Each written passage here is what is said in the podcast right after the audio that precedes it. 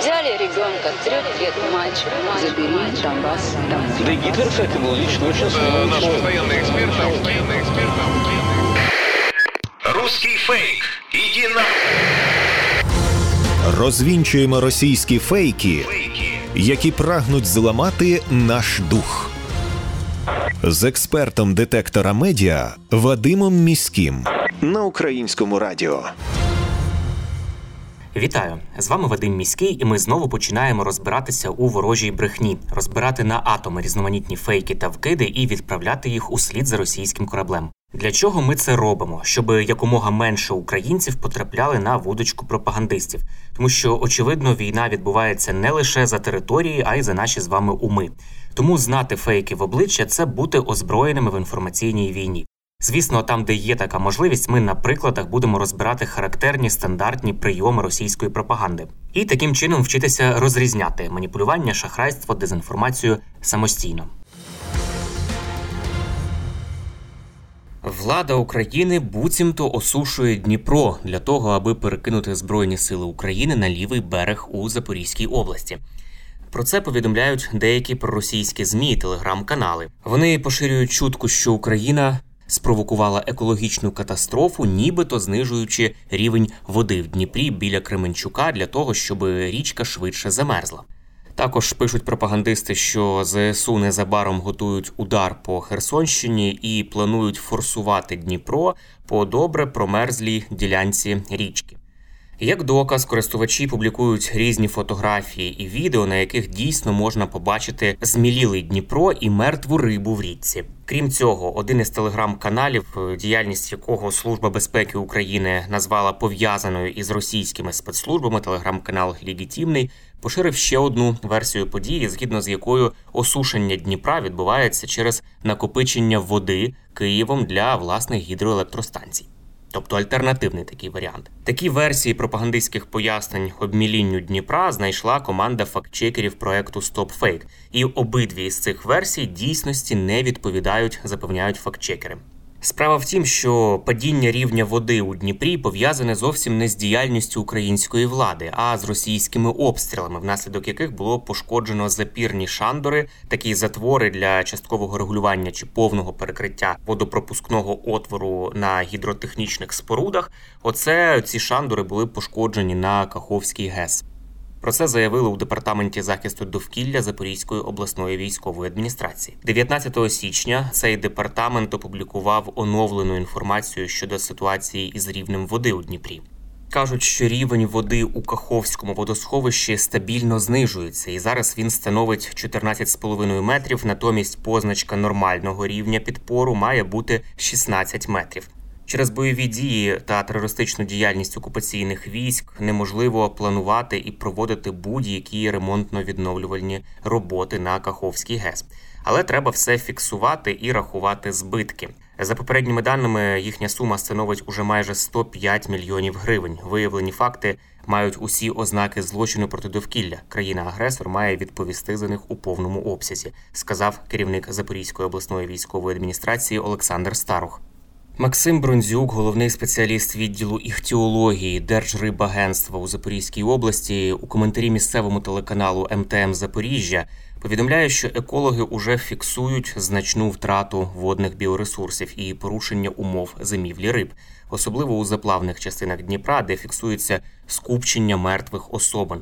Якщо ж рівень води і надалі падатиме, це загрожує висушуванням нерестовищ і негативними умовами для відтворення водних біоресурсів. Є суттєві втрати водних біоресурсів, порушені умови зимівлі водних біоресурсів. Як ми бачимо, здебільшого у заплавній частині є загибель малоцінних видів риб, таких як сонячний окінь, верхівка, карась та певною мірою вже цінної водної біоресурси – це короб. Так, значне зниження рівня води призводить до, по-перше, значного погіршення умов зимівлі, тобто риба не вистоїться. І вона погано увійде вже на етап нересту.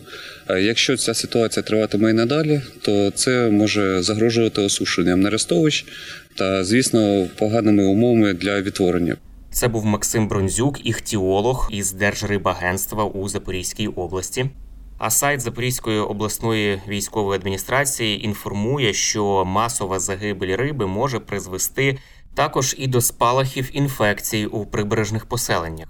Загибла риба може опинятися на стихійних ринках і нести загрозу життю та здоров'ю громадян. Нагадаю, що Росія підірвала частину водоскидної греблі Каховської ГЕС 11 листопада після відходу російських військ на лівий берег Дніпра.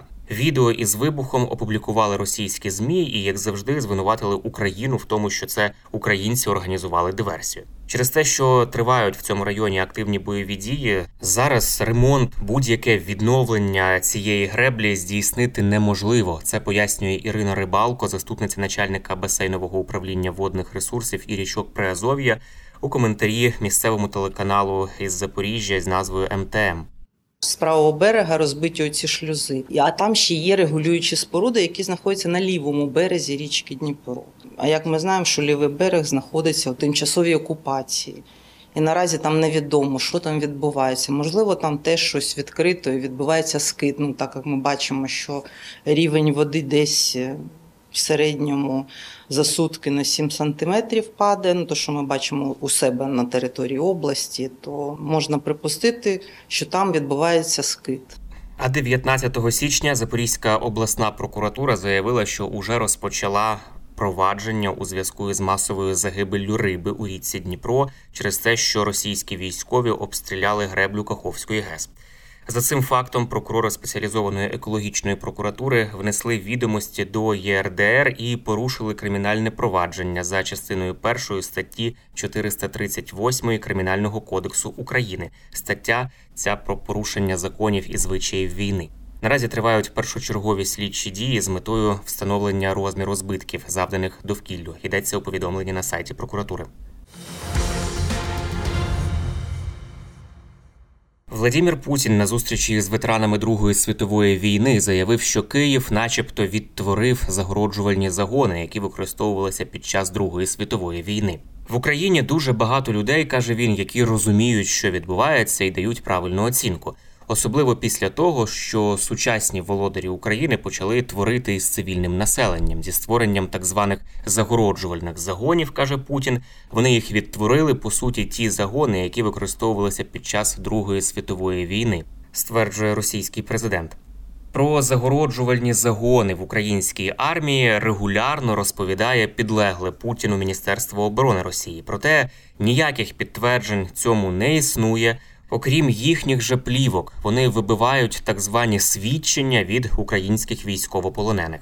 Але от доказів того, що загороджувальні загони використовуються з російської сторони, якраз більш ніж достатньо. Огляд таких доказів зробило російське видання інсайдер, яке спростувало слова Путіна. Давайте пройдемося по цих аргументах. По-перше, командир добровольчого чеченського батальйону імені Джохара Дудаєва, який захищає Україну, Адам Осмаєв, ще у березні минулого року говорив про те, що у цій якості використовується чеченська Росгвардія. Вона стримує військовослужбовців інших підрозділів, які розбігаються з поля бою. Тоді ж Служба безпеки України опублікувала перехоплену розмову, ймовірно, бійця чеченської Росгвардії зі своєю дружиною, де він говорить про те, що повинен стримувати російських військових, які розбігаються з поля битви. Є також свідчення існування загороджувальних загонів і в ПВК Вагнера. В'язні, які воюють в Україні, і їхні родичі звертаються зі скаргами до фонду російського із назвою Русь Сідяще. Голова цього фонду Ольга Романова розповідала в інтерв'ю виданню Можем об'ясніть, що особисто їй відомо про 40 страт ув'язнених, які вирушили на війну. А сам Пригожин, е, власник ПВК Вагнера, під час вербування ув'язнених попереджав їх про розстріли. Ніхто каже, він не дає задній хід, ніхто не відступає, ніхто не здається в полон. Коли ви будете на навчанні, вам розкажуть про дві гранати, які ви повинні мати із собою при здачі в полон. Тим, хто приїжджає і в перший день каже, кудись я не туди потрапив, ми робимо позначку дезертир, і після цього буде розстріл. Це кінець цитати керівника ПВК Вагнер Пригожина. Він це говорить на відео з однієї із колоній, де він вербує ув'язнених до своєї приватної армії. Говорили і про загороджувальні загони не раз і родичі мобілізованих із різних частин Росії. Ось, наприклад, дружини і матері солдатів із Курської області 8 листопада вийшли до будівлі військової прокуратури і місцевої адміністрації і розповіли на відео про такі загони, які складаються із контрактників. Відступати кажуть, у мобілізованих можливості немає, тому що їх розстріляють свої ж. Ось послухайте цей уривок.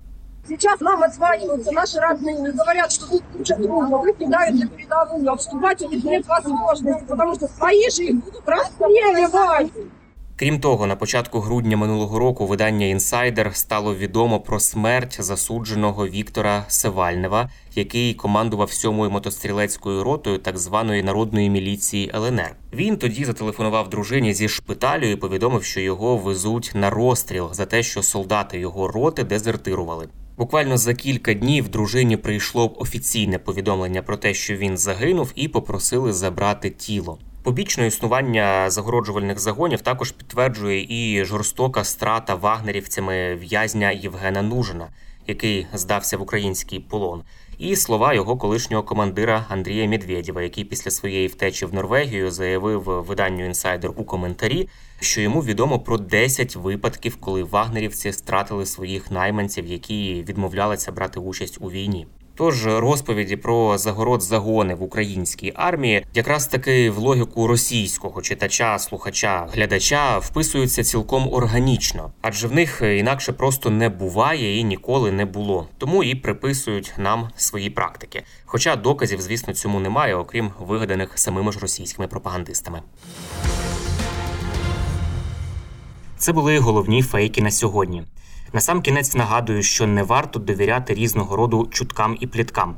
Усі напівсекретні панічні повідомлення, джерело яких неможливо точно встановити, мають у нас одразу вмикати червоне світло в голові, що таку інформацію потрібно перевірити.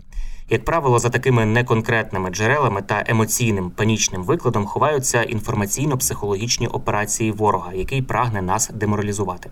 Довіряти ми можемо офіційним повідомленням української влади та новинам авторитетних медіа, наприклад, суспільному мовленню. Ну і не забуваємо, що від нашої з вами поміркованості і зваженості при поширенні різного роду інформації, а ми це робимо щодня у розмовах із друзями чи в соцмережах.